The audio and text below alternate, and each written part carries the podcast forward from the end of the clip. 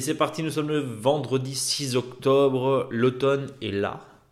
Un peu, hein. enfin chez nous, hein, l'automne est là, on est d'accord. Bonjour mon cher Eric. Salut Brice, euh, oui, l'automne est là. euh, Alors la les- nuit, hein, pas la journée. La journée, Non, on non, non, non, non, bah non, l'automne est là, mais pas tout le temps. Et Mais pas tout le temps. Voilà, et puis il était souvent, il a été là depuis un bout de temps avec la chute des feuilles. Euh, donc ouais, mais l'automne est là. Allez. L'automne est là, mais en pleine journée, on a quand même encore très chaud. Ça Ouais, crame oui. un peu la peau. Ouais. Mais c'est vrai que les nuits sont assez fraîches. faut se Ouais. couvrir. Toi qui as l'habitude de très peu habiller, on est d'accord. Tu te couvres, c'est C'est ça Euh, mon côté, c'est mon petit côté topless, ouais. Non mais le, Tu fais une topless dans le jardin, là, on est d'accord. topless. Ouais, c'est, on n'est pas le 4 mai, hein, qui est la journée euh, du jardinage nu. C'est vrai. Je rappelle. C'est vrai. Euh, non, non, non, non, bah, c'est vrai que là, la- les températures sont assez basses le matin. Bon, voilà, il n'y a aucun risque hein, pour, euh, enfin, pour toutes les plantes. hein. Il y a franchement, euh, même là, si j'ai entendu des, des 2 degrés, 3 degrés, bon, voilà, c'est un peu la fraîcheur. Mais comme c'est pas des, températures en continu, euh, voilà. Oui, il n'y a pas de risque spécial. encore. On est d'accord, on est Bien sûr, les tomates vont en prendre un coup, mais les tomates extérieures, mais c'est normal. hein, on est quand même la première semaine d'octobre, donc euh, voilà, c'est quand même tout à fait normal à ce sujet. Mais sinon, le reste, tout, co- tout continue de pousser, euh, les plantes même euh, qui fleurissent. euh, Enfin, voilà, on est quand même en situation un peu particulière. faut espérer un petit coup de froid quand même dans la journée. Parce qu'il ne faut pas oublier, par exemple, euh, que si on est en ville, euh, bah, la chaleur emmagasinée par le, par le gris, euh, donc euh, voilà, le goudron, que ce soit les bâtiments et compagnie, ben, font que euh, les nuits, en fin de compte, ils baissent pas tant que ça. Mhm. Euh, donc c'est vrai que les températures sont assez euh, élevées quand même euh, la journée, hein, on, peut, on, on peut dire ce qu'on veut. Il y a Copernicus là, qui a sorti hier matin, jeudi, euh, euh, on est quasiment à 1,5 degré. Hein, alors Oui. encore une fois, il faut prendre un petit peu de recul, mais les faits sont là. Oui. Prendre un petit, 1,5 degré, c'est les accords de Paris, hein, ça date de 2015 hein, je crois. Ça. Bon, voilà. on- Mais à côté de ça, bon, voilà, la France semble réduire ses émissions de CO2, ce qui n'est pas forcément le cas au plan mondial. Voilà. Oui, mais enfin, le- ça, il faut pas non plus, euh, voilà, faut pas crier euh, grande victoire. Il faut savoir que les démissions de CO2 fait parce que les, les gens consomment moins. c'est ça. C'est pas, alors ce qui est assez fou, c'est pas forcément les mesures euh, qui ont été prises glo- globalement politiques entre guillemets, là, sans vraiment faire de la politique, mais ce qui a été pris au niveau des mesures, euh, ça n'a pas encore fait son effet, s'il y a un effet à voir. En tout cas, ce qui est sûr, c'est que dès qu'il y a baisse de production, enfin baisse de consommation, euh, là plutôt parce que le prix est un peu cher, hein, que ce soit sur les énergies fossiles et autres, Ouais. ben, on voit tout de suite une, euh, voilà, une diminution. Enfin, on- ou rentrer, on rentre dans les objectifs. On l'a bien vu pendant le- la, la période de Covid, hein, où là, d'un seul coup, on n'était jamais aussi bon au niveau biodiversité d'un seul coup. Donc ça, c'est le, je veux dire, c'est ce qui fait plaisir. C'est pas le fait que ça soit qu'il y a une baisse, c'est surtout le fait que, bah, on voit que s'il y a une prise de conscience, il y a un résultat. Donc, euh, alors pas forcément un résultat. euh, Enfin là, il n'est pas. euh, pour continuer ta, ta réflexion, Eric, le besoin, il est, il est, il est- c'est le choc de l'inflation qui fait, un- qui fait réduire effectivement et ralentir un certain nombre de choses. Mais euh, c'est plutôt contraint. Là, pour le coup, c'est l'aspect financier, c'est contraint. C'est ça, c'est ça, voilà. Et on le voit même bien au niveau du jardin, dès qu'il y a délaissement, entre guillemets, la biodiversité par exemple arrive. Qui dit biodiversité dit trame verte, qui dit trame verte dit aussi trame bleue, euh, dit trame br- brune, donc le sol de meilleure qualité. Donc automatiquement, ben, les arbres et les plantes poussent mieux. Euh, comme ils poussent mieux, ça fait des îlots de fraîcheur, et ainsi de suite. Donc euh, voilà, il y a, euh, je veux dire, même si on est dans le mur, on peut peut-être atteindre l'objectif de se prendre le mur plus doucement. Bon, on va garder ça comme citation. Ouais, voilà, voilà. Mais, mais au pied d'un mur, il y a souvent des bordures. Regarde cette C'est ça. transition. Ça, au pied beau. des murs, il y a souvent des bordures. Et aujourd'hui, le dossier de la semaine est consacré à Ben, aux bordures. La création de bordures. Alors, pas évidemment euh, minérale. Hein. Tu vas pas nous mettre des de pavés, là, hein. bordures, euh, un petit peu le côté du jardin à la française, hein, c'est-à-dire, euh, voilà, pour faire un petit French peu à la maison. Ouais. Euh, et souvent, bah, on parle euh, du, du- du fameux buis, mais ça peut être euh, tué, tu l'as tué. Ouais. c'est pas très oui, pardon pour la mouche. Non, mais. non, non, mais entre la mouche et les moustiques, chez nous, on est. Voilà, sur certains secteurs, c'est assez. Pourtant, je me suis lavé. Hein, euh, non, non, ouais, mais, moi, même le moustique, euh, voilà. Euh, ça le fait pas trop, hein, pardon, mais bon, la mouche, la mouche domestique, c'est bon, quoi. C'est un charme assez moustique. Mais le, truc, c'est que. Voilà, on parle souvent du buis, mais il y a d'autres plantes qui permettent de faire de la, de la bordure, hein, comme dit. On verra comment on peut le faire et surtout d'une manière très très simple. Bon, une fois qu'on a dit ça, euh, évidemment, tu vas nous parler de bordures, mais de bordures végétales, de bordures qui au hasard vont attirer de la biodiversité, au hasard vont attirer euh, des butineurs, au hasard vont attirer des oiseaux qui vont se nourrir potentiellement euh, de chenilles, pourquoi pas, hein, ou de bestioles, mm. de papillons, enfin de, voilà, de oui, forcément de, chenilles et, et, de entre guillemets de, de ravageurs je dis pas nuisible, hein, je dis ravageur, pourquoi pas Je pense notamment au buis. On fera peut-être un point buis, tu vois, oui, oui, complètement. Euh, par quoi remplacer justement le buis? Parce qu'au bout d'un moment, c'est quand même, ça coûte quand même très cher hein, de, de, poser euh, euh, ces pièges à phéromones qui permettent de, réduire un peu la pression. Et puis, il est temps du tempo au jardin. Alors, on glisse tout doucement vers l'hiver. On est en lune descendante. Oui. Eric, donc on plante, on plante, on plante. Voilà, ça y est, on rentre vraiment dans une phase de plantation. Euh, en sachant que voilà, il faut quand même, euh, on sait très bien que plus le sol a une certaine humidité, pas, pas, la, pas grâce à l'arrosoir ou, au jet d'eau, hein, mais plutôt, euh, je veux dire, la pluie, elle a donc la, vraie humidité, mieux c'est pour la plantation. donc peut-être attendre encore un petit peu pour les plantes un peu conséquentes. Hein. De toute façon, les plantes racines c'est pas tout de suite, donc là, il n'y a pas de souci. On attend un tout petit peu là, on ne sait jamais. Voilà, voilà peut-être que dans 4-5 jours, il va faire de nouveau très sec et compagnie. Donc euh, voilà, il faut qu'il y ait il est pluie et que le sol ait été mouillé non pas par la pluie, par le, par le tuyau d'arrosage ou par l'arrosoir, mais par une pluie. Ça c'est important pour qu'il y ait de la pluie, pas forcément à proximité du trou de plantation. Donc là, on peut et là tout doucement, on va aller vers je plante tout. On va pouvoir tout planter, effectivement, c'est ce que tu nous, euh, c'est ce que tu nous disais. Euh, mon cher Eric, question, question, question. Est-ce que. Euh, alors, là, évidemment, on rebondit sur le calendrier lunaire hein, qui nous dit euh, une lune descendante. Euh, tu nous parlais d'adaptation par rapport à un automne quand même relativement sec. Eric, mhm. alors pas dans toutes les régions, hein, non, pas toutes les régions, mais voilà. Voilà, il y, a une grosse partie là qui a quand même pris, pris l'eau en Ile-de-France, quoi, et notamment en Lorraine. Mhm. question toute bête, la sécheresse d'hiver, enfin d'automne en l'occurrence, ça, ça existe, et on a souvent la mauvaise habitude en tant que jardinier que bah, à partir du moment où la euh, saison commence, en gros, quand le 15 août est passé, on n'arrose plus. Je, schématise, hein, mais euh, je force volontairement le trait. Là, on est début octobre, mais en fait, c'est vachement sec par Ah oui, mais complètement. Mais là, c'est pour ça que c'est pour ça le, le principe, c'est bon, s'il y a des plantations avec des racines. Voilà, pourquoi pas, hein, donc en conteneur, euh, voilà, en, en, godet et compagnie. Euh, mais dès qu'il va falloir faire de la racine ou développer des racines à partir de peau, c'est un peu plus compliqué parce que ça manque un peu d'humidité. Alors là, par exemple, si on fait du bouturage, pourtant là, on est vraiment en pleine période, vraiment la plus efficace. Hein. c'est vraiment super là, euh, à partir d'octobre jusqu'en mars. Et je dirais même, qu'il faut mieux le faire en ce moment parce que là, en principe, le sol est encore un peu chaud, l'activité du sol est importante. Euh, il devrait y avoir des pluies, le sol est un peu mouillé, donc ça serait la période idéale. Et ben là, attention, hein, le sol est vraiment très très dur. Euh, même dans les endroits où il a plu beaucoup, euh, ne pas oublier que quand le sol a été très sec précédemment, l'eau a du mal à s'infiltrer. Donc c'est l'eau qui va permettre à l'eau à venir de, pouvoir s'infiltrer.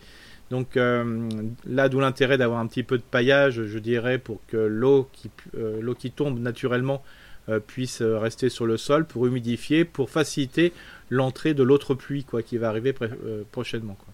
Et on espère effectivement aussi que les pluies d'automne hein, vont jouer leur rôle. Hein. C'était tout le sujet l'année dernière, effectivement.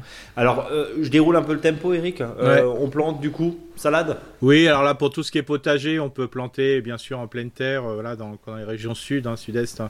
Là, on peut vraiment planter pas mal de choses. D'ailleurs, heureusement, des fois qu'il y a cette période pour donner un petit coup de, de joie un petit peu chez les maraîchers. Hein, des fois, c'est un peu compliqué.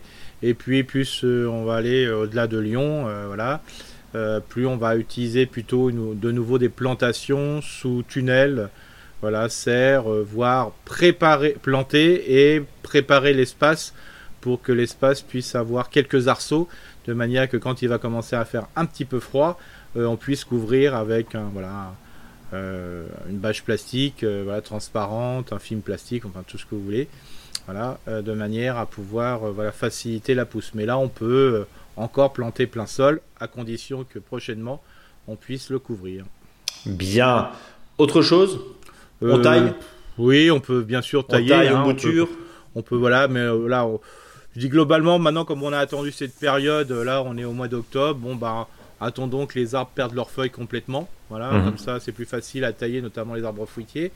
Et puis, euh, si vous, avez de la taille à faire, euh, voilà, sur même d'autres plantes un peu conséquentes, par exemple sur des haies et compagnie, euh, bah, c'est le bon moment pour faire ce fameux bois rémal fragmenté, ce qu'on appelle le BRF. Donc là, gardez les feuilles avec, hein, vous pouvez broyer en même temps les feuilles, ça fait un peu de verre, et comme ça, ça fait vraiment un broyat qui est vivant, que je rappelle qu'on va mettre euh, intégrer rapidement une fois qu'on a broyé. Quand je dis rapidement, c'est dans la semaine, hein, voire même, euh, voilà, si on peut le faire le jour même, c'est encore mieux, dans les 15, 20 ou 30 cm du sol, en fonction du type de sol. Voilà, c'est quand même pratique bien sûr, des feuillus et peu de conifères. Hein.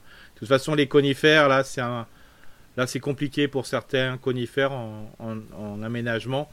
On sait très bien que le conifère, vous aurez le résultat, euh, je dirais, d'un été sec et caniculaire et compagnie qu'au printemps. Donc, euh, des fois, on dit ah bah ça y est, c'est bon, c'est passé, il a bien plu après. Bah, comme il n'a pas bien plu après, là, euh, voilà, vous verrez le résultat si les conifères ont résisté à, la pression de l'été et d'un mois de septembre un peu compliqué dans nombreuses régions, pour voir au printemps s'ils ils vont reprendre. Quoi. Voilà. Bien. Euh, on a fait le tour du tempo que vous retrouvez évidemment sur notre blog, euh, Eric, comme chaque semaine. Et puis, vous pouvez euh, nous retrouver également dans la newsletter qu'on envoie en général le vendredi en fin de journée. Alors c'est pour ça que nous, au niveau du tempo, ben, on va redire la même chose là bientôt jusqu'au mois de mars. Hein. Ouais, c'est un peu copier-coller. Ouais, voilà. Peut-être pas le mois de mars, j'exagère, mais au moins le, dernier jour de février. Hmm. Donc on fait beaucoup de copier-coller. Donc c'est pour ça que on va pas forcément dans les semaines, les jours et les semaines qui vont venir s'attarder euh, sur le qu'est-ce qu'on fait au jardin, mais on sera plutôt sur un tempo aménagement. Donc voilà, ça sera de plus en plus dans ce cadre-là, avec euh, peut-être des idées de, plantation, des idées, euh, je dirais, face à des, situations particulières, qu'on soit du balcon, qu'on soit dans un petit jardin, ou, par ou au contraire dans un énorme jardin. Voilà, tout ce qu'on peut faire. Et puis bien sûr, on attend, euh, vous auditeurs et auditrices, des idées pour que vous en sachiez plus sur certains déménagements que nous, on pense peut-être même pas. Allez, je te propose de passer aux questions des auditeurs. Elles sont nombreuses évidemment comme chaque semaine. Rendez-vous sur euh, contact.monjardinbio.com pour nous les poser par mail évidemment. On va commencer par France qui nous dit bonjour à vous deux, un grand merci pour votre podcast que j'écoute assidûment avec grand plaisir. J'ai besoin d'un conseil pour un pêcher planté il y a 6 ou 7 ans qui a été peu taillé ou mal taillé. Les branches filent et ne sont garnies de feuilles qu'aux extrémités, il n'y a pas de fruits. Oui. nous a envoyé une photo.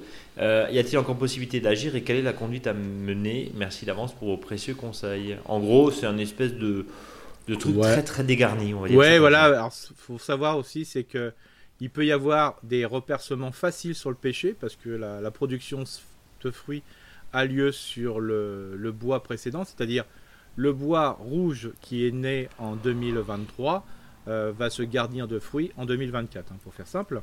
Il ne euh, faut pas oublier que plus les pêchers vieillissent, euh, bah, plus les pousses rouges sont qu'au bout. Hein. Alors, des fois, ça peut être important mais des fois ça ne l'est pas, surtout quand il a été un petit peu, euh, je dirais, euh, laissé comme ça, et si des fois il n'y a plus de bourgeons, hein, parce qu'il ne faut pas oublier que les repercements des fois sur pêcher sont pas si évidents que ça. Euh, donc c'est pour ça qu'on ne voit qu'à l'extrémité. C'est pour ça qu'on le dit souvent, à partir de la cinquième année, si vous avez une pêche, et notamment une pêche un peu plus traditionnelle, par exemple chez nous, pêche de vigne, voilà, pêche sanguine et compagnie, mais les pêches de vigne et sanguine, ça existe, pas, ça existe partout. on vous invite à semer des noyaux, euh, comme ça, ça permet de renouveler. Alors bien sûr, sur votre pêcher, euh, c'est très simple. Laissez passer maintenant le, voilà, la chute totale des feuilles. Et il faut enlever tout ce qui n'est pas rouge. C'est-à-dire que euh, là, s'il y a une extrémité qui est rouge, ben, ça vous le gardez. Par contre, dès qu'il y a une petite branche sèche et compagnie, il faut l'enlever voilà, très très très très fortement faites une taille un peu sèche sur une branche, sur une Mhm. décharpe entière pour voir s'il y a repercement, mais souvent euh, ce n'est pas le cas. Euh, si vous n'avez pas des repercements euh, évidents déjà dans des zones un peu dégarnies, parce que quand il dit zone dégarnie, dit souvent trou, voilà, zone de bien éclairée. Donc s'il y a une zone qui est bien éclairée dans un arbre fruitier, ça devrait repercer. Si ça ne reperce pas, c'est que les bourgeons, ce qu'on appelle dormants, qui sont que les gens prennent souvent pour euh, qui va donner ce qu'on appelle les fameux gourmands, mais qui peut régénérer un arbre, bah, ils sont complètement absents. Donc euh, voilà, c'est pas top top là-dessus. Mais par contre, euh, comme dit, tester sur une branche, voilà, couper. Mais voilà, il y a 5 chances sur 6, euh, voire plus, que, que ça ne repousse pas. Quoi. Donc voilà. C'est pour ça que dès qu'il va y avoir quelques fruits, si vous les trouvez bonnes, euh, les pêches, bah, ou, voilà, ou autres variétés, type brugnon, type pavie, euh, type nectarine, euh, ce que je vous invite, c'est semer du noyau tout de suite. Quoi. Bon.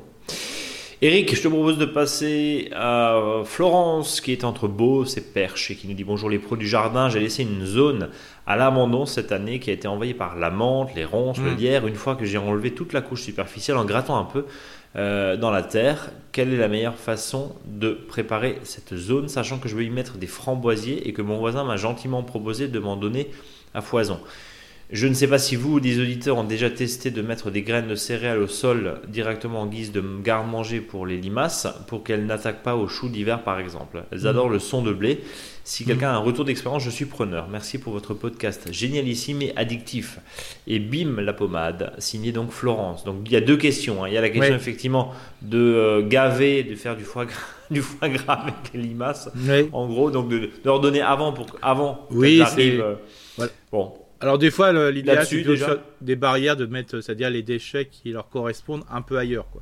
mais ça marche ça? Bah, euh, je veux dire, en- alors ça, tout dépend du type de jardin. hein. Je, je rappelle, euh, si, euh, si le jardin est assez grand, ça, ça peut marcher entre guillemets, parce que le Ouais. développement des limaces va se faire à un endroit. Mais si le jardin est un peu petit, il à proximité d'une forêt, d'une zone, je sais pas, de dépression, voilà, peut-être, un, je sais pas, une fosse. Euh, c'est un peu compliqué. euh, voilà, il y aura toujours un peu des limaces. Et puis, euh, comme dit, c'est la biodiversité de l'espace qui fait que les limaces sont moins nombreuses. hein. Donc voilà. De D'accord. toute façon, euh, il faut se dire que voilà, le paillage c'est une chose.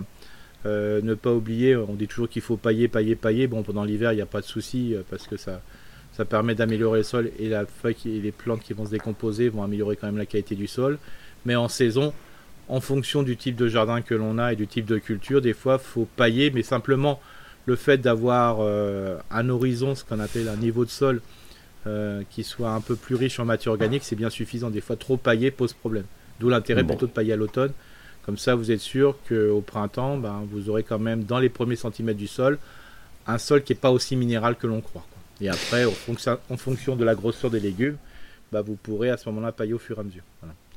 Et du coup, Ah. la deuxième, pour la question, deuxième question, autour de la zone à l'abandon. Hein, Ouais, euh, la zone à l'abandon, la bon, alors, voilà, alors, la- le, le poste- tout ce qui, la menthe et compagnie, bon, bah voilà, elle, elle sera présente. C'est, faut enlever un peu plus, euh, voilà, il y aura peut-être un peu un petit bout de temps, mais c'est, une plante, je dirais, qui reste petite, euh, donc il n'y a pas de souci. Le framboisier est quand même beaucoup plus haut. Euh, ce qui est important, c'est par rapport aux ronces. Donc là, il faut vraiment les déterrer au fur et à mesure. Et là, le fait de couvrir tout ça avec des feuilles, même s'il reste un peu de menthe, c'est pas très grave.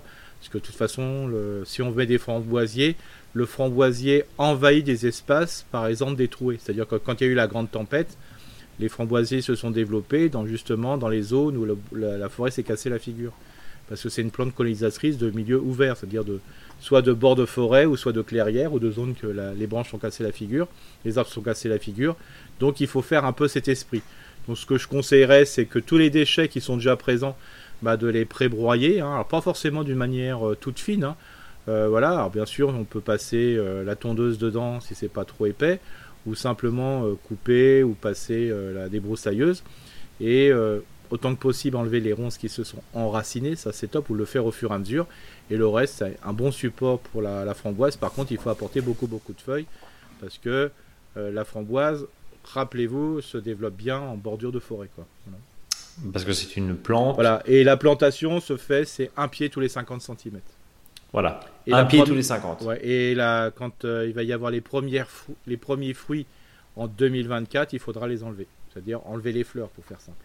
Pour forcer les pieds de manière à avoir qu'une production en 2025.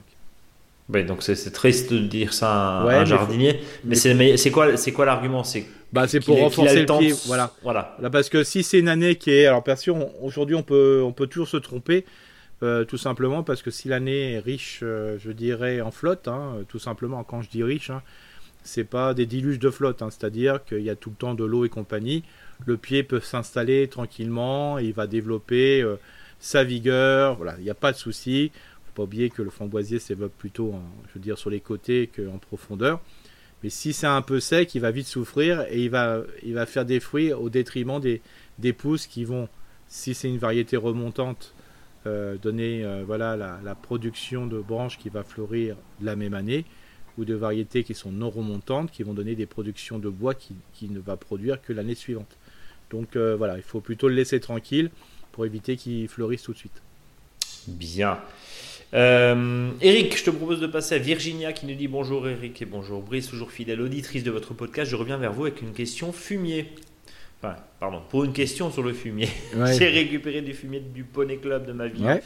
et je souhaiterais savoir comment procéder de façon à pouvoir l'utiliser pour mes cultures l'année prochaine, principalement les légumes ratatouille.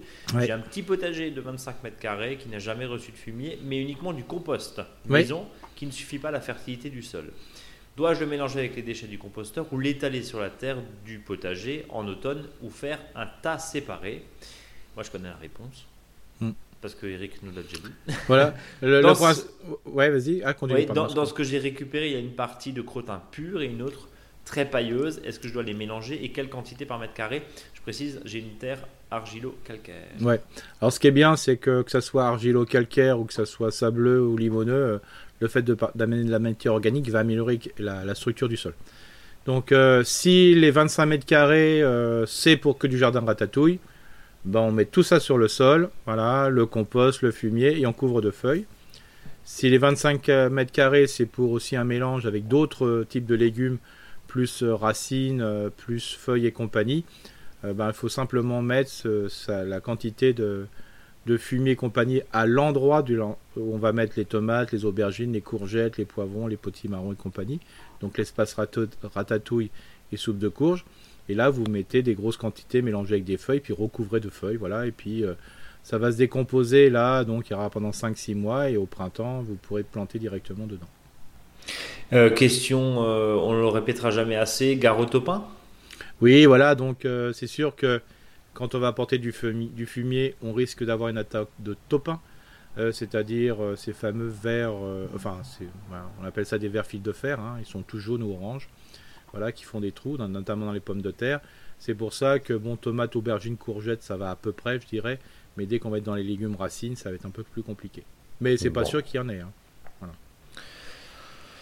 Bon, euh, évidemment, euh, Virginia nous a dit merci d'avance pour votre réponse et longue vie, longue vie évidemment à votre podcast. Euh, si vous aussi, alors je passe à la, euh, question suivante, pardon. Euh, Je rappelle, hein, si vous souhaitez nous, nous contacter, n'hésitez pas à nous rappeler et nous envoyer un mail avec des photos si vous voulez aussi, contact@monjardinbio.com. Euh, J'ai une petite question là de Fabienne. J'aimerais planter un kiwi euh, auto-fertile. J'habite dans le Cantal et j'aimerais avoir des conseils sur le sol, l'exposition, la culture. Euh, Faut-il en mettre plusieurs ou un seul suffit Ah, Bon, déjà, si c'est auto-fertile, Fertile, auto- Un suffit. un suffit, on est d'accord. Si la- Euh, l'auditrice veut en mettre deux, je dirais plutôt de mettre un kiwi d'un côté et un kiwi de l'autre. Ouais, toi, t'es, toi, t'es très fan kiwi. Hein. Ouais, parce que c'est des plus petits fruits, c'est sympa, c'est c'est c'est moins voilà, c'est moins exubérant et puis ça permet dans le même type euh, d'avoir un, un autre fruit à proposer. D'accord. Euh, tu disais? Bah tout simplement là quand des, quand des c'est- petits conseils, du coup, en fait, c'était, bah, ça ma conseils, question. ouais, bah, alors le, le petit conseil c'est c'est une liane, donc ça fait partie de la strate verticale, comme Ouais. peut être la ronce, comme peut l'être la vigne. Donc euh, le but du jeu, le but du jeu, c'est de, de pouvoir euh, bah, de mettre dans une situation qui est bien exposée. Voilà, ça c'est important. Et si c'est un petit peu frisqué le lieu, bah, si on peut le mettre le long d'un mur, mais toujours palissé. C'est-à-dire que soit le mur va servir de zone de palissage, faut pas le laisser partir comme ça en vrac, hein, il faut mettre quand même des fils, hein, voilà, de manière à que, qu'on puisse diriger le, kiwi bah, quand il va commencer à émettre des, rameaux qui peuvent des fois dépasser les 3-4 mètres hein, facilement. et si il n'y a pas un mur, il faut quand même le mettre sur un palissage sur 3-4 fils de manière à bien le diriger quand plus facilement. quand je dis 3-4 fils, c'est pas comme une fruitière de pommier, c'est plutôt des fois, il faut mieux le mettre sur 3-4 euh, fils un peu plus haut, voilà, c'est mieux, ou soit sur même sur une largeur où il y a les deux, où il y a deux fils. C'est beaucoup plus simple. Mais c'est vrai que euh, le, le kiwi sur un mur ou sur une pergola, ça c'est quand même super. Question, euh, il faut donner du miam au kiwi Oui, il faut faire un trou assez large et profond, surtout si on le met le long d'un mur. Parce que des fois, le long d'un mur, on ne connaît pas l'historique euh, du, trou, euh, le, du long du mur, et des fois le long du mur sert à mettre toutes les merdes qu'on a, euh, voilà, de gravats, des choses. en gros, il n'y a pas de terre, quoi. Il y a, pas, souvent du gravat, ouais, tout, voire même il peut y avoir du plâtre, du sac, du ciment. Donc il faut faire un large trou, c'est pas pour voilà faciliter l'enracinement, c'est surtout pour voir ce qu'il y a dedans. de mettre voilà un compost bien décomposé, ça c'est important, et ne pas oublier de planter des choses au pied. Voilà, ça peut être aussi des plantes aromatiques parce que s'il y a une belle exposition, il n'y a, pas de souci. Euh, comme ça, le, pied est quand même protégé. Arnaud qui nous dit euh, Salut mes podcasteurs préférés, j'ai repris cette année un grand terrain en Moselle. Sur ce terrain, une haie de conifères vieux de 30 ans a subi la sécheresse de l'année dernière et presque tous les arbres sont morts. Et donc abattre les sapins, replanter une haie de préférence composée d'essences variées et partiellement comestibles. Bravo. Les premières couches Bravo, tu as dit, c'est ça? Oui, c'est ça. Ah. bon, voilà, bravo Arnaud. Les premières couches de sol sous les sapins sont probablement acides, mais mon terrain est par ailleurs très calcaire. Oui. Et je me demande donc quels arbres et arbustes seraient le plus adaptés à ces conditions. Merci d'avance pour vos lumières et longue vie au jardinage bon, beau, bio et sain. Bien cordialement signé Arnaud. Bah, disons que si l'auditeur dit que le terrain est bien calcaire autour, Bon, ça va pas être plus grave que ça, donc il peut faire, il peut avoir le choix de tout ce qu'il veut, quoi, globalement. Euh, voilà. Alors, sauf si vraiment les conifères, ils étaient monstrueux et, vraiment, voilà, où ça peut apporter quand même une certaine acidité sur euh, une, certaine zone de sol. Bon, voilà, si c'est un, sinon il n'y a pas trop de soucis. C'est pour ça qu'il ne faut pas avoir peur de bien mélanger le sol ici et là. Voilà. Euh, au niveau de la plantation, ben là, il faut qu'il fasse le choix entre une haie libre ou une haie champêtre. Bon, des fois, je fais une petite, différence entre champêtre et libre. C'est-à-dire que la, champêtre, pour moi, c'est vraiment que des variétés locales, plutôt à tendance fruitière, entre guillemets. Alors, quand je dis fruitière, c'est pas pour faire de la récolte, mais pour faire de la cueillette. Hein. Voilà, où on peut mettre le sureau, on peut mettre euh, euh, voilà, le noisier, le cognacier, voilà, différentes, voire même des espèces plus, je dirais, euh, d'autres pays. Euh, voilà, on peut mettre le goumi par exemple, on peut mettre. Euh, voilà, il y a plein le goumi, c'est les, les, bottes en alsacien. Hein. Oui, enfin pas que ça non plus. Les, goumis. ça dépend, pas que ça Ça dépend euh, quand tu mets tes bottes. mais, mais je veux dire, je vois l'image. Mais le truc, c'est que le principe, c'est qu'on peut s'autoriser sur des variétés tant qu'on peut avoir des plantes qui résistent jusqu'à du moins 15, moins 20, comme ça on est, on est tranquille. Voilà. Donc euh, là, il y a vraiment un choix. Alors après, le choix peut de dire on peut planter très serré, c'est-à-dire tous les mètres. L'idéal même, c'est sur double rangée. Ça, c'est mieux parce que plus on va créer du bosquet, plus on va créer de l'épaisseur, plus il y aura une facilité à, mieux réagir par rapport à la sécheresse. On crée un environnement, on crée du volume. Donc ça, c'est mieux, mais des fois, on n'a pas, beaucoup pas beaucoup de place, donc on peut le mettre aussi en quinconce. Mais on peut aussi respecter plutôt du 1m50, 2m si on a un peu moins de plantes et on veut que les plantes s'élargissent un petit peu plus. Je prends l'exemple du noisier. Le noisier peut aller à 6-7 mètres de haut. Et euh, si on laisse un pied de noisier bien se développer en, largeur, il peut faire 4-5 mètres. Par contre, ça n'empêche pas de planter tous les mètres. Voilà, à tous les mètres, 1 mètre 50 pour pouvoir euh, avoir une bonne zone bien étoffée. Bon. mais là, franchement, euh, voilà, il faut s'autoriser plein de choses. voilà, même peut-être des variétés qui sont un petit peu moins habituelles qu'on peut trouver, ce qu'on appelle dans le, dans le jardin forêt. Quoi. Bon, on a bien, euh, on a bien noté, effectivement. Euh, Momo qui est Morgane. Hein. Euh, bonjour tout d'abord, je vous remercie pour vos précieux conseils jardin et autres que j'aime écouter régulièrement et attentivement. Un vrai régal pour les oreilles pour une Alsacienne ayant rejoint le Sud-Est. Nous avons ce cyprès dans notre jardin qui nous semble avoir souffert de la chaleur, hein, nous sommes près de Cannes, pensez-vous qu'il puisse complètement tomber? Euh, il semble stable, mais en mode tour de piste depuis cet été. Est-ce qu'il faut tailler les branches qui semblent emmener le tout vers un côté? Merci pour vos précieux conseils. À bientôt. Signé donc Morgan Momo. Et on a, alors je vous décris hein, la, photo, c'est un espèce de, de, cyprès effectivement qui est un peu défraîchi. On a l'impression que ça tombe un peu dans tous les sens. Regardez Eric. Oui. Donc il a souvent les cyprès, ce qui se passe, c'est qu'ils font du fruit. Et euh, le poids du fruit est tel. Le fruit est lourd. Le fruit est très très lourd. Hein. Donc euh, voilà, donc ça tombe un peu de côté comme ça. Alors on peut rattraper les branches euh, et souvent ce qui se passe c'est que sur les zones où la, branche retombe, il peut y avoir des, des pousses verticales, hein, donc vers le haut pour faire simple. Et des fois on peut tailler dessus quoi. Voilà. c'est vrai que là c'est tout l'arbre qui se casse un peu la figure, donc il y a peut-être un pour le redresser et d'avoir un, voilà, un mieux, meilleur rapport avec son arbre visuellement, on peut euh, voilà, le tirer avec un câble opposé euh, voilà, pour le, tirer, mais sans plus. Quoi. Bon. Mais euh. sinon, on peut le rattraper voilà, sur les repousses qu'ils vont avoir, parce que le cyprès, il a une particularité, c'est qu'il va repousser dans les zones qui sont un peu plus ouvertes au soleil. Et voilà. Et des fois, ça peut arriver, même par exemple en Alsace ou dans d'autres secteurs montagneux, parce que la neige est tombée dessus, par exemple.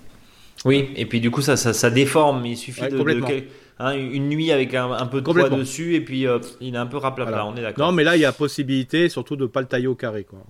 Bon. Euh, Alex, qui vient visiblement de Bretagne, bonjour à vous, ami jardinier, et énorme merci pour vos conseils, votre bonne humeur et votre proximité avec les auditeurs. Ah bah voilà, j'ai planté en Bretagne depuis 4-5 ans divers fruitiers et petits fruits, et j'ai un gros problème de prédation sur les fruits en devenir. Encore cette mm. année, je n'ai mangé que 10 cerises sur deux arbres, mm. pas une seule myrtille, hein, il y en avait plein, euh, mais euh, pas mûres, et des prunes et des framboises dévorées à 95% par des oiseaux, des écureuils, des guêpes et autres faunes locales. J'ai essayé le filet à oiseaux, mais rien n'y fait. Les vectres passent à travers et les insectes aussi. Je me demandais si je pouvais mettre des voiles anti-insectes, voire des voiles de forçage en tissu ou encore des sachets individuels pour protéger mes fruits. Alors, Eric, oui, mais c'est fastidieux. c'est fastidieux, voilà. Alors, puis en plus, les sachets insectes, c'est plutôt pour la pomme, la poire, le coin, par exemple. Hein. Voilà, euh, ça c'est quand même le plus intéressant. Euh, oui, alors ça, les filets à insectes, j'y crois pas du tout. Euh parce que déjà faut, faut les utiliser. Euh, déjà euh, un coup de vent, t'as plus rien. Sur les filets insectes, sur les sur les légumes, déjà c'est pas si simple que ça, mais voilà. Alors ça, on est un petit peu, on est un petit peu dans cette situation un peu compliquée euh, de voilà de prédation. Alors il faut un peu identifier différentes prédations. Par exemple, sur les framboisiers, il peut y avoir ce qu'on appelle certaines petites mouches, voilà, la, mouche Suzuki Hein, donc ça fait voilà une toute petite, euh, c'est la drosophile hein, pour faire simple. C'est une drosophile qui attaque le fruit quand il est abîmé ou quand il est commence à être bien mûr. Donc ça c'est important. Donc là faites un petit peu des, regardez sur internet, il y a pas mal de propositions de mélange où vous pouvez mettre ici et là, euh, par exemple des bouteilles avec euh, voilà du Knotman pour faire simple, un peu de liquide vaisselle, voilà et ça permet à faire du piège là-dessus. Pour les guêpes, pareil. Alors surtout, ne tuez pas toutes les guêpes. Hein. En ce moment, ça m'énerve. Parce que euh, il, y a une attaque contre la guêpe euh, globale, quoi. Euh, ou, là, ou le frelon. N'oubliez pas que la guêpe européenne, le frelon, qui n'est pas asiatique, c'est quand même un super prédateur des, excès de papillons qui vont faire le carpocaps, donc les, les vers des fruits dans les pommes et compagnie. voilà, donc ça, permet de limiter ces invasions. Hein, voilà je sais que le frelon asiatique est très très très embêtant, mais n'oubliez pas que les carnassiers, les insectes carnassiers que peut être la guêpe et le frelon, ça peut être quand même très sympa. Voilà. Euh, n'oubliez pas aussi, c'est que par rapport à la, aux zones euh, où vous avez des, zones de, fruits, peut-être regardez autour si c'est pas un petit peu vide. C'est-à-dire, est-ce que euh, c'est pas parce qu'il y a une proximité où il y a plus de béton qu'autre chose ou du champ donc ça, c'est un petit peu compliqué. Et alors, je sais que ça va pas solutionner vos problèmes, mais c'est souvent parce que ça manque de biodiversité à proximité. Il y a un excès de quelque chose.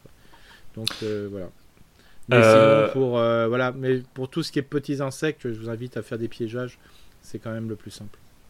Alors plutôt les, alors, Alex pose la question effectivement est-ce que ça fonctionnerait avec les figues, les cerises, les myrtilles Est-ce que ça peut les empêcher de mûrir Alors bon, tu, en as parlé. Hein. Bon, sachet, c'est pareil, c'est très fastidieux, mais sur les myrtilles et les cerises, c'est pas possible. C'est pas possible. Hein. c'est des légumes de tout ce qui est les fruits mous euh, comme ça, c'est pas possible. Hein.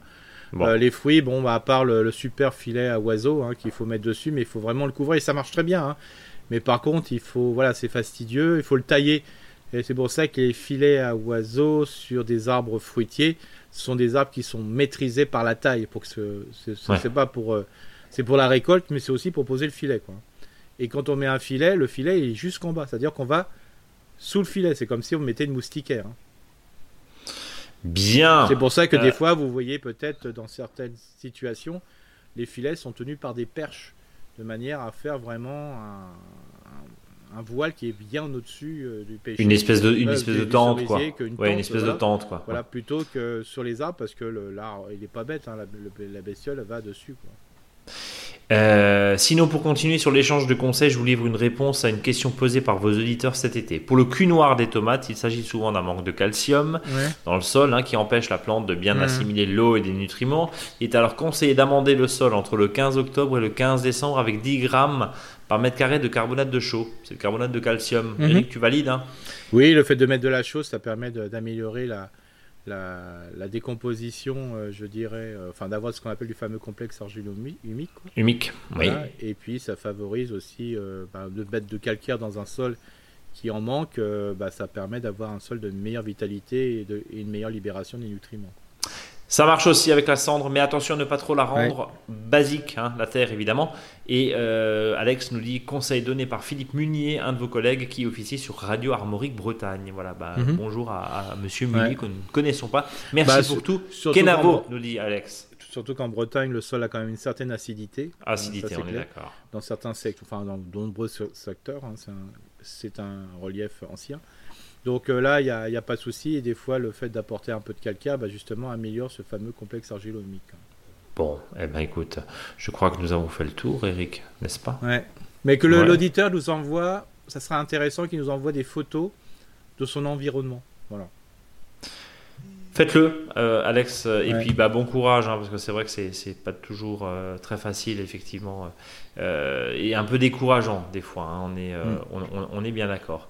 Eric, je te propose de passer au dossier de la semaine consacré. À la création de bordures. Voilà. Alors, quand on dit création de bordures, c'est évidemment du végétal. C'est ce qu'on disait au début de cette émission. Euh, forcément du végétal. J'ai juste, avant qu'on bascule sur les bordures, parce que tu nous proposes un jardin un peu à la française, on va tout de suite éliminer la question du buis.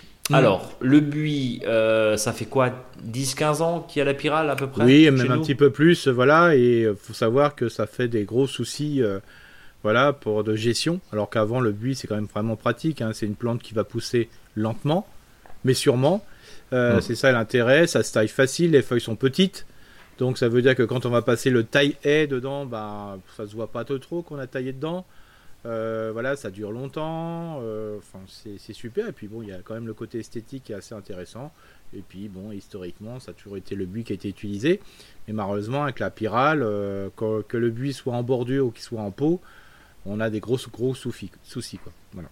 Oui, et puis bah, as pas. Alors, la mésange, c'est le prédateur par excellence, mais le problème c'est que bah il n'y a pas forcément d'endroit à mésange et dans certains jardins bah, il y a plus de pression, il y a plus ah de, de, chenilles, de pyrales du coup que de euh, mésanges et voilà les bah, sont, sont, lourdes. C'est un peu lourd parce que le problème c'est que même les insectes, euh, pardon, les oiseaux qui sont euh, plutôt granivores et compagnie sont très insectivores quand il y a les petits quoi. Hmm. C'est vrai que la pyrale du buis, c'est pas simplement euh, au début, hein, il y en a tout le temps. Hein. En plein mois d'août, il peut y en avoir. Enfin, c'est. Oui, mais ça commence à avril-mai à peu près. Oui, oui, c'est ça. Voilà. Donc, quand c'est pendant la période, parce qu'avant les oiseaux ne les mangeaient pas du tout, c'est-à-dire ils mangent pas le, papillon, ils mangent le stade larvaire. Hein.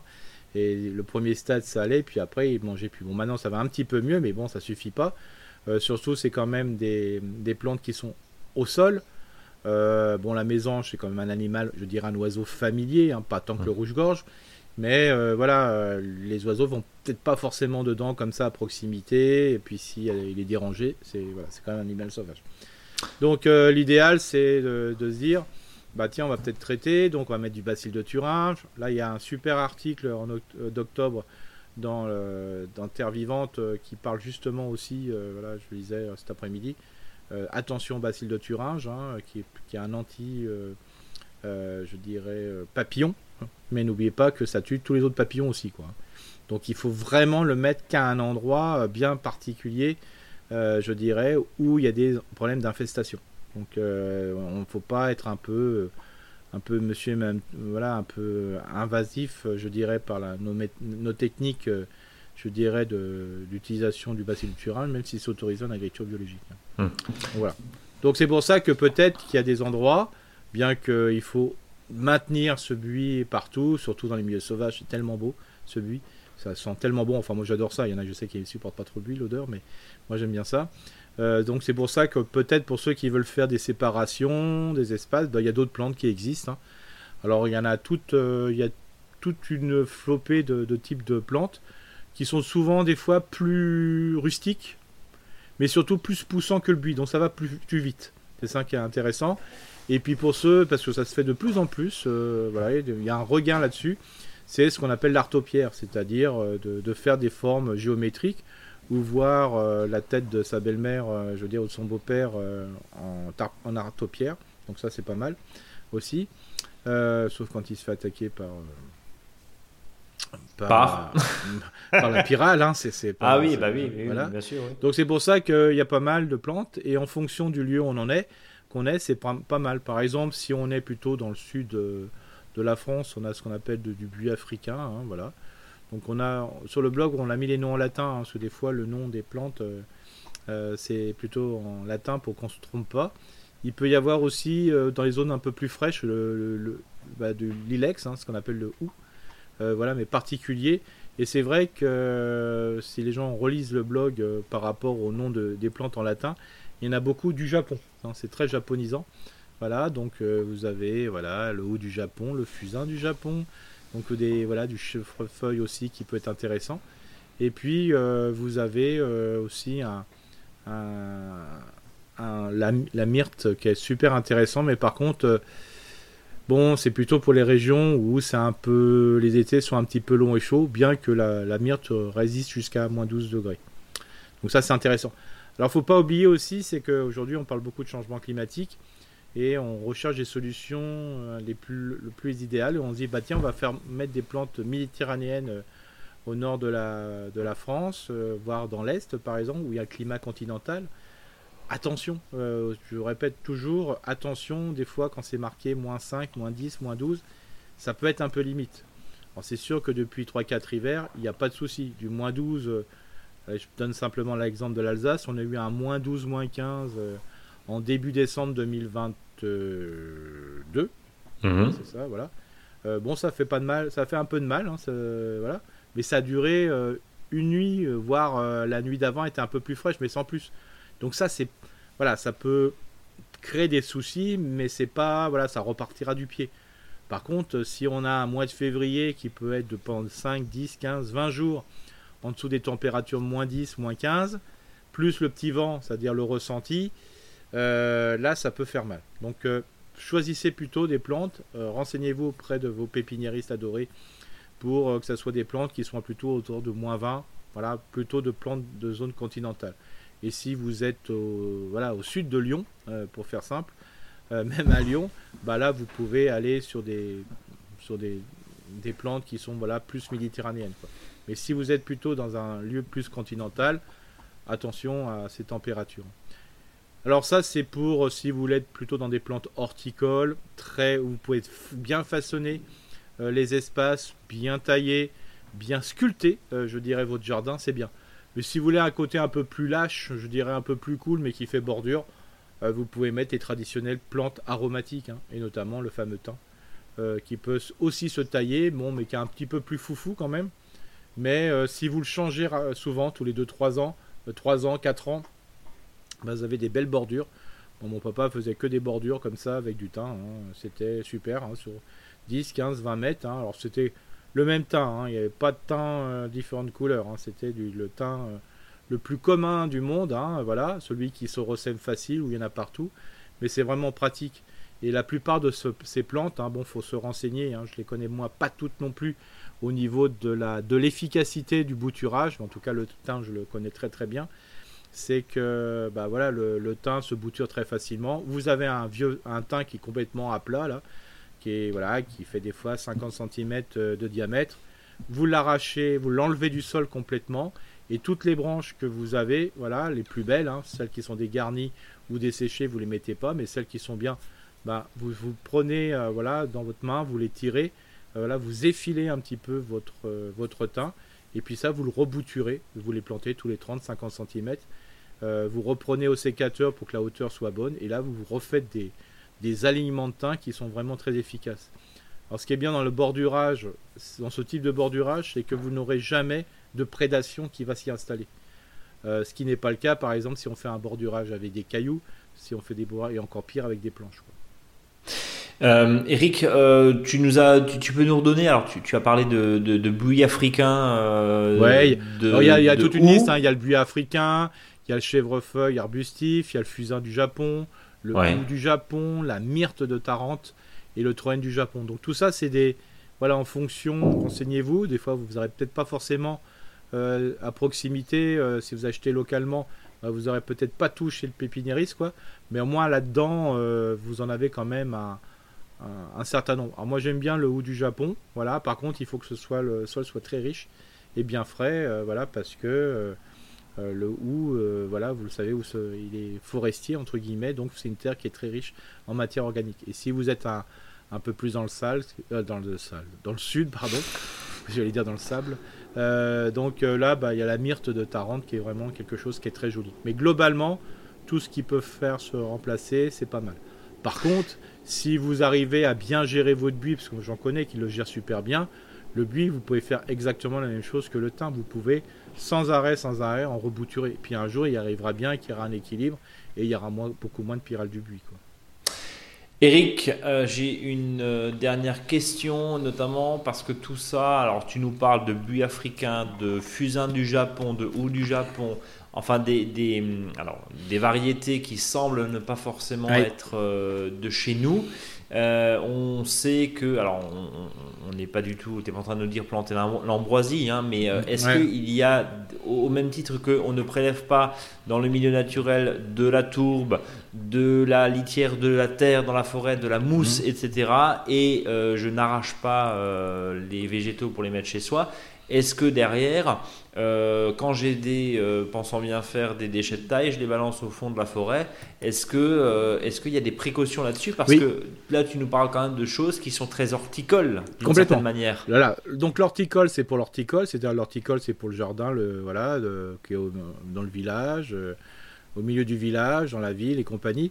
Donc, il ne faut pas oublier que tous les déchets verts, globalement, ne doivent surtout pas être mis en forêt. Alors, souvent, il y en a qui me disent Oui, mais c'est ma forêt, j'appelle de la matière organique. Oui, mais il faut savoir que la plupart de ces plantes se reproduisent souvent par bouturage. Euh, donc, euh, c'est très vite fait. Hein. Vous mettez les fouets, vous mettez sur, venez de couper des, branches.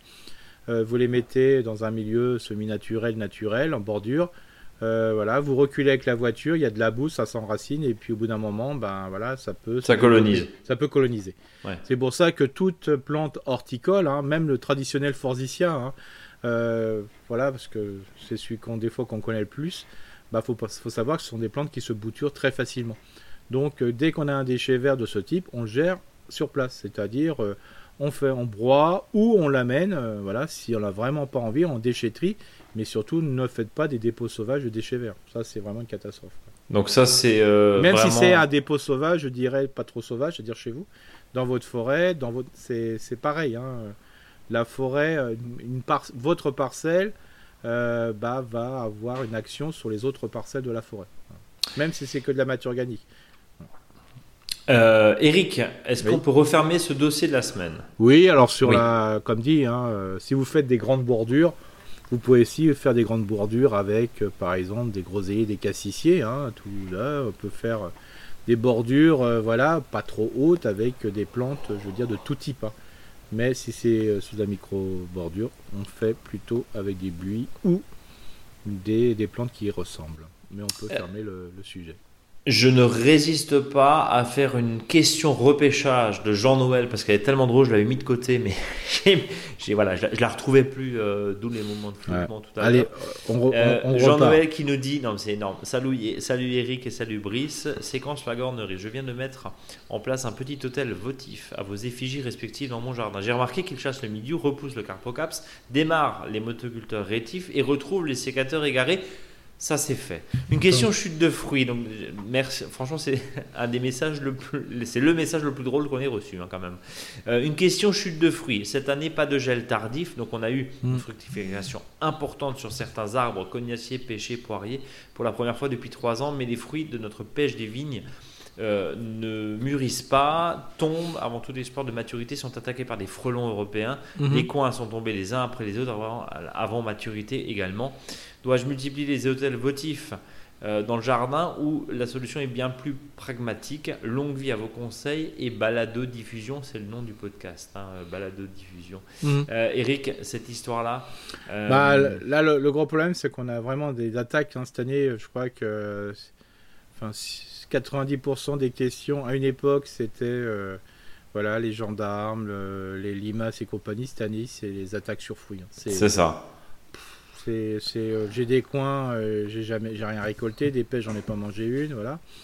Alors, ce qui, est super intéressant, c'est, c'est pas pour euh, faire deux camps en France, quoi, comme dit, mais il y a quand même ceux qui ont eu beaucoup de production. Et souvent, ces productions, je les ai repérées vraiment dans des endroits où il y a vraiment beaucoup, beaucoup de biodiversité, mais pas simplement dans son jardin. Et c'est ça le- la problématique. C'est que souvent, on dit bah j'ai un jardin qui est super, il y a plein de choses. Ouais, mais il faut que les autres aussi. C'est ça le. Moi, j'ai récolté plein de pêches euh, cette année dans des espaces, mais alors vraiment euh, hyper euh, voilà biodiversité, mais pas chez que la personne, aussi euh, chez le voisin et les voisins. Donc Mm. aujourd'hui, c'est ça, c'est ça, c'est un critère qui est super intéressant. C'est qu'il faut que ça, faut pas que la biodiversité s'arrête. Enfin, la création d'habitat, la création de milieux de vie ne s'arrête à son jardin, voire un ou deux jardins. Il faut que ça soit global. Euh, le fait que de créer des corridors, euh, par exemple, entre des une forêt, euh, une, un- une haie champêtre un peu plus sauvage, voilà, pour que bah, cette haie champêtre ou cette forêt, elle doit avoir aussi une influence sur la cinquième, sixième, dixième maison qui, qui sont à proximité. Il faut absolument qu'on puisse avoir ce- cette gestion, je dirais, euh, avec des invasions qui sont limitées justement par euh, euh, les autres acteurs, hein, sinon on n'y arrivera pas. Et ça, je l'ai remarqué. Pareil hein, sur la notion de nuit et jour, c'est impressionnant. Euh, plus on va être proche hein, d'une commune, plus on est dans une commune, plus on va avoir une luminosité importante. euh, bah, le problème, c'est qu'on dit oui, bah tiens, la luminosité va aussi servir aux oiseaux et compagnie. Bah non, pas du tout. C'est ça le problème. Par contre, ça sert beaucoup aux insectes pour se reproduire. Donc, donc aux insectes dits ravageurs. euh, Des ravageurs, bien sûr. Euh, donc, pour le coup, euh, la question est plus pragmatique. En, en résumé, on peut raconter quoi, Jean-Noël? Le, le- enfin, je, je veux dire, c'est, enfin, vu le nombre de, de demandes que j'ai aujourd'hui euh, là-dessus, bah, à part d'être présent, de mettre un petit peu de piège, je dirais, mais des fois c'est pas suffisant parce que des fois dans les pièges, il faut aussi repérer si on piège pas autre chose que les insectes euh, dits ravageurs. Donc euh, voilà, je sais pas. Euh, Il y a aussi une problématique euh, sécheresse hein, et, Oui. et, et eau. Hein, quand c'est, toi qui nous disais depuis euh, des mois et des mois, même l'année dernière, tu nous parlais de, de ces arbres qui se mettent d'une certaine manière en autoproduction et en auto, pardon, en autoprotection, Oui. si je puis dire, avec la volonté aussi de bah, sauf qui peut et je coupe tout ce qui est pas Bah, utile. Et des- quand il y a trop de fruits, bah, j'en lâche quoi. C'est ça, c'est-à-dire on que peut rien faire. Non, non, il y, a des- il y a des pêchers que j'ai vus, ils ont perdu tous leurs fruits d'un seul coup. Euh, des pommiers, pareil, parce qu'il manquait de, de- de flotte. hein. Et puis, il faut pas oublier qu'un fruit qui est moins en forme sur un arbre a tendance à être plus facilement être attaquable par d'autres euh, acteurs. C'est ça le, le but du jeu. Donc, euh, c'est le bien-être, c'est l'ensemble. euh, je crois que pas de le, je l'ai pas arrêté de le dire. J'ai eu- beaucoup de monde sur une animation la semaine dernière, là, 4, euh, ouais, 70 personnes hein, qui sont venues.